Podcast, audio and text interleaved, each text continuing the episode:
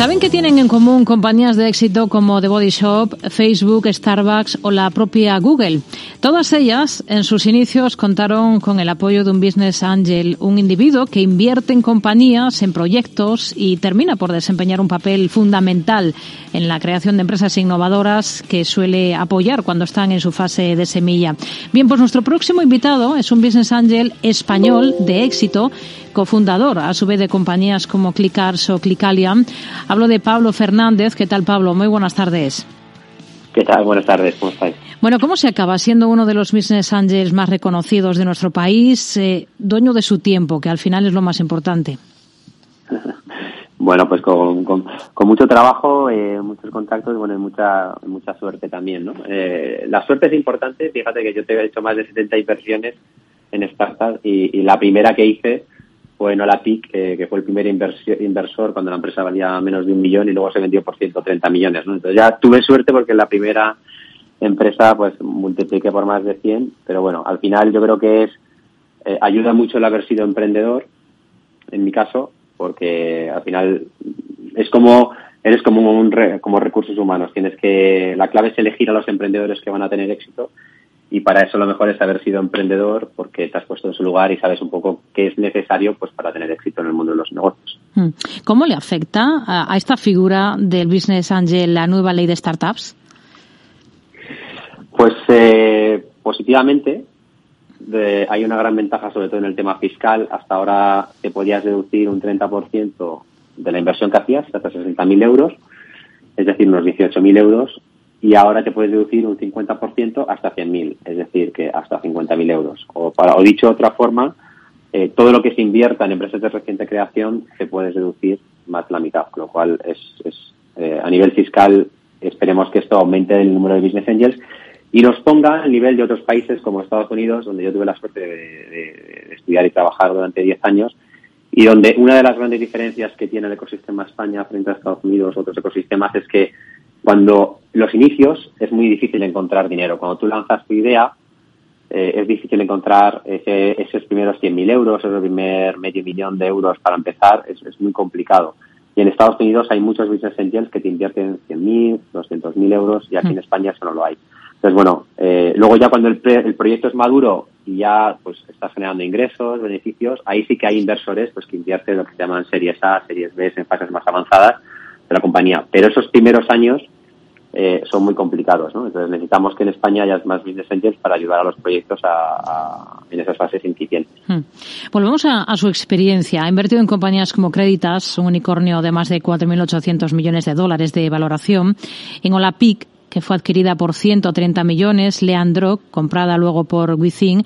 ¿Cómo selecciona las compañías en las que invierte? ¿Qué criterios utiliza o qué tienen en común todas esas empresas en las que ha invertido hasta el momento?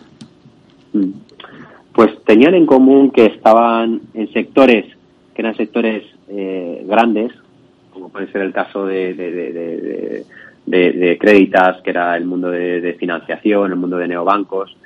Eh, tienen emprendedores también que han tenido cierto éxito, eh, ya sea académico, profesional o emprendiendo antes, y tienen emprendedores que están que son flexibles, que son ágiles. Como business angel no solo estás aportando dinero, sino que estás aportando también consejos y experiencia. Yo cuando me involucro en las empresas pongo mi capital, pero también entro en el consejo eh, y les ayudo a los emprendedores a tomar decisiones estratégicas. Y lo que más valoro es que sea una persona humilde, trabajadora y que escuche. Es decir, que cuando le hagas una recomendación eh, cambie y sea ágil, ¿no? Y que, y que tolere bien el estrés. Al final pides evidentemente muchas cosas, pero lo fundamental, más importante que la idea, te diría que es la persona, ¿no? Seleccionar a la persona eh, eh, adecuada. Y luego al final, bueno, pues que, que también tengas buena, buena química y buena conexión, porque no solo vas a poner tu dinero, sino también tu tiempo. Y, y por lo menos pues que sea una persona con la que eh, te lo pases bien, ¿no? ¿En cuántas empresas ha invertido en el último año, en el veintidós?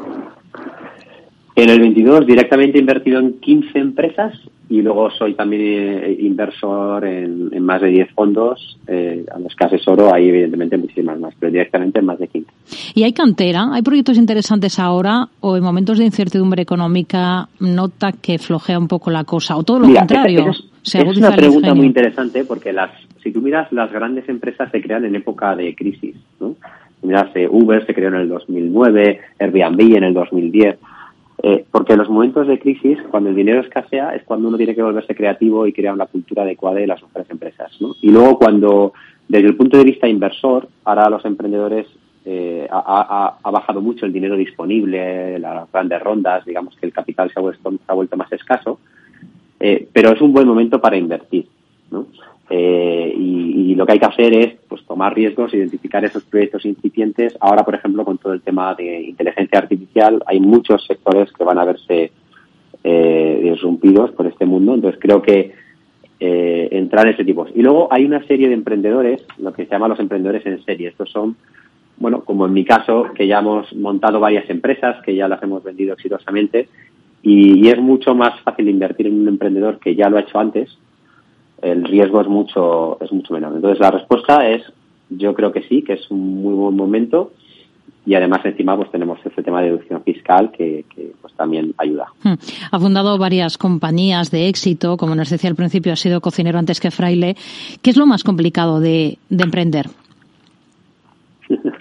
A ver, lo más complicado es navegar, o sea, navegar la incertidumbre y divertirte navegando en un entorno incierto, ¿no? Porque eh, si no te diviertes, es, es, una, es una carrera de largo plazo. Yo tuve la suerte con Clikars, desde que la monté hasta que la vendimos por más de cien millones en solo seis años. Eso es algo excepcional. Normalmente, cuando uno monta una empresa, son ciclos de diez a quince años. Y estar diez, quince años levantándote todos los días sin saber lo que va a pasar, pues tienes que tener eh, estómago. Y para mí la única forma que he visto es mm, divertirte y, y te tiene que gustar.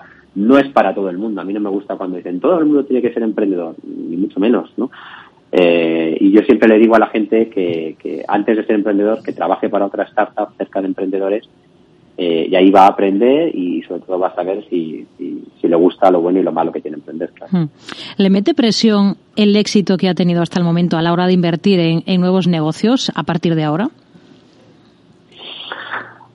Es una buena pregunta. No, no, no, no presión, pero sí a veces puedes tener lo que se llama en inglés el efecto de la mano caliente, ¿no? Que cuando has metido varias canastas te crees que las puedes meter todas y estadísticamente cuantas más canastas metes más vas a fallar, ¿no? Esa es pura estadística. Entonces, quizás a veces cuando te ha ido bien pecamos de, de no ser lo suficientemente humildes, ¿no? Pero bueno, yo intento rodearme de, de mucha gente que me, que me que, y, y saber que el eso eh, que, que éxitos pasados no garantizan éxitos futuros y que tienes que ver cada proyecto directo. Y para eso me apoyo en, en mucha gente que es mejor que yo, Eh, y a la cual pido consejos. Muchas veces no invierto solo. Cuando invierto en un proyecto, por ejemplo, estamos comentando ahora de inteligencia artificial, pues tengo un amigo que es de los mayores expertos de inteligencia artificial, le llamo y le digo, oye, tú que sabes más que yo de esto, ¿qué opinas? ¿No? Entonces, yo creo que en la vida hay que siempre tener los pies en el suelo, ser humildad y rodearte de gente, ya sea para emprender o para invertir, Que, que, que sean mejores que tú en algo y, y, y tomar las decisiones escuchando a los demás también. El éxito tiene muchos amigos, el fracaso muere solo. ¿Cuántos fracasos ha tenido? Porque habrá inversiones que no le hayan salido bien. Sí, pues mira, estadísticamente te diría que de, de las setenta inversiones eh, he vendido seis compañías, solo esas me han pagado tres veces toda la cantidad que he invertido, entonces ya merece la pena, porque esto es un negocio en el cual eh, normalmente si inviertes en diez, hay una que te paga todas, hay dos o tres que te van, que recuperas la inversión y el resto las pierdes, ¿no? Entonces yo más de la mitad de las inversiones eh, no he recuperado nada, eh, el diez por ciento de las empresas han, han fracasado, pero es normal, es parte de, de, de, del juego y por eso es importante invertir en muchas compañías. Si inviertes en una solo te lo estás jugando, si inviertes en quince o veinte pues estás también diversificando, eh, pero sí, evidentemente, eh, y muchos de los fracasos muchas veces es, es suerte, timing, eh, tienes que ser consciente de que, de que no es una ciencia exacta, ¿no? Sino que es un arte y es un juego que te tiene que gustar y, y, al, y al que el, el ganar o perder a veces eh, se decide con que hayas seleccionado un unicornio o hayas seleccionado una empresa que, que donde esa inversión se te haya multiplicado, ¿no? Diversificación al final es un poco como en bolsa, ¿no? Hay que ver que sea favorable esa ecuación riesgo-beneficio.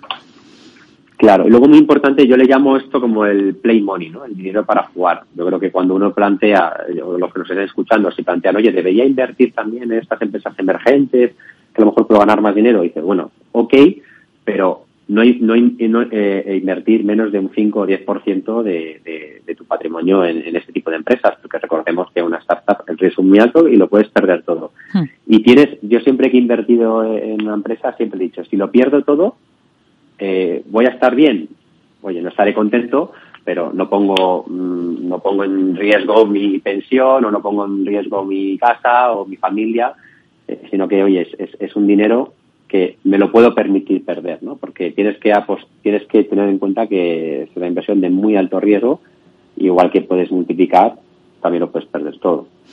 Hay mucho capital extranjero, piensa, o no. ¿Ha habido de encontrar compañías pujantes, innovadoras ahora mismo, que se puedan convertir en los grandes jugadores del mañana?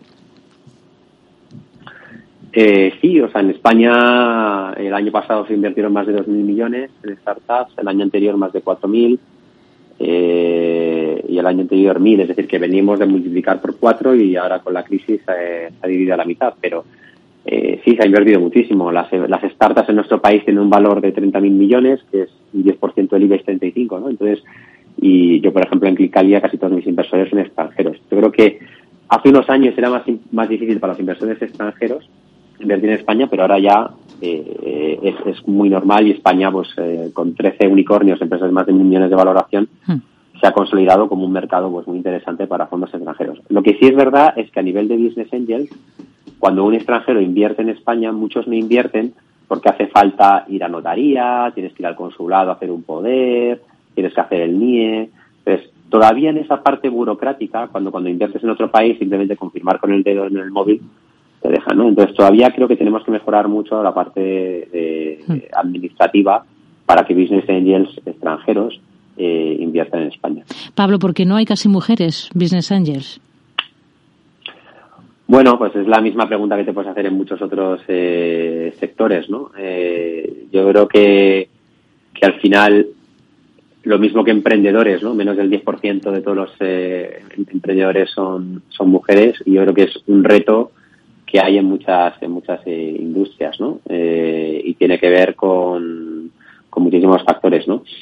Eh, pero bueno, ojalá supiera la respuesta. Yo lo que sí te digo es que invierto, en, por ejemplo, en mi portfolio el treinta por ciento de las emprendedoras son mujeres eh, y, y cada vez intento eh, a nivel a nivel de inversión eh, diversificar, eh, pero es complicado, ¿no? Es, eh, por, porque las carreras de ingeniería, ¿no? El, el ochenta por ciento de los que estudian son hombres, ¿no? Pues eh, todavía creo que tenemos que... Hace falta también... Yo creo que es un poco role model, ¿no? Eh, yo el otro día estaba en un colegio en, en, en Villaverde dando una charla a niños, ¿no? Y le preguntaba a una niña, eh, ¿qué quieres ser de mayor? Y decía, pues, no, quiero ser quiero ser peluquera, ¿no? ¿Y por qué? Y dice, no, porque mi madre es peluquera, ¿no? Entonces, bueno, yo creo que es un tema de role models, ¿no? Lo que hace falta es, pues, a esta niña, pues, llevarla a empresas como Clikars, como Clikalia y decirle, oye, tú sabes que tú puedes ser empresaria, sabes que tú puedes ser C E O de una compañía, ¿no? Y entonces, creo que son muchos años que tenemos que, que y, y no solo a mujeres, sino también a minorías, mm. eh, inmigrantes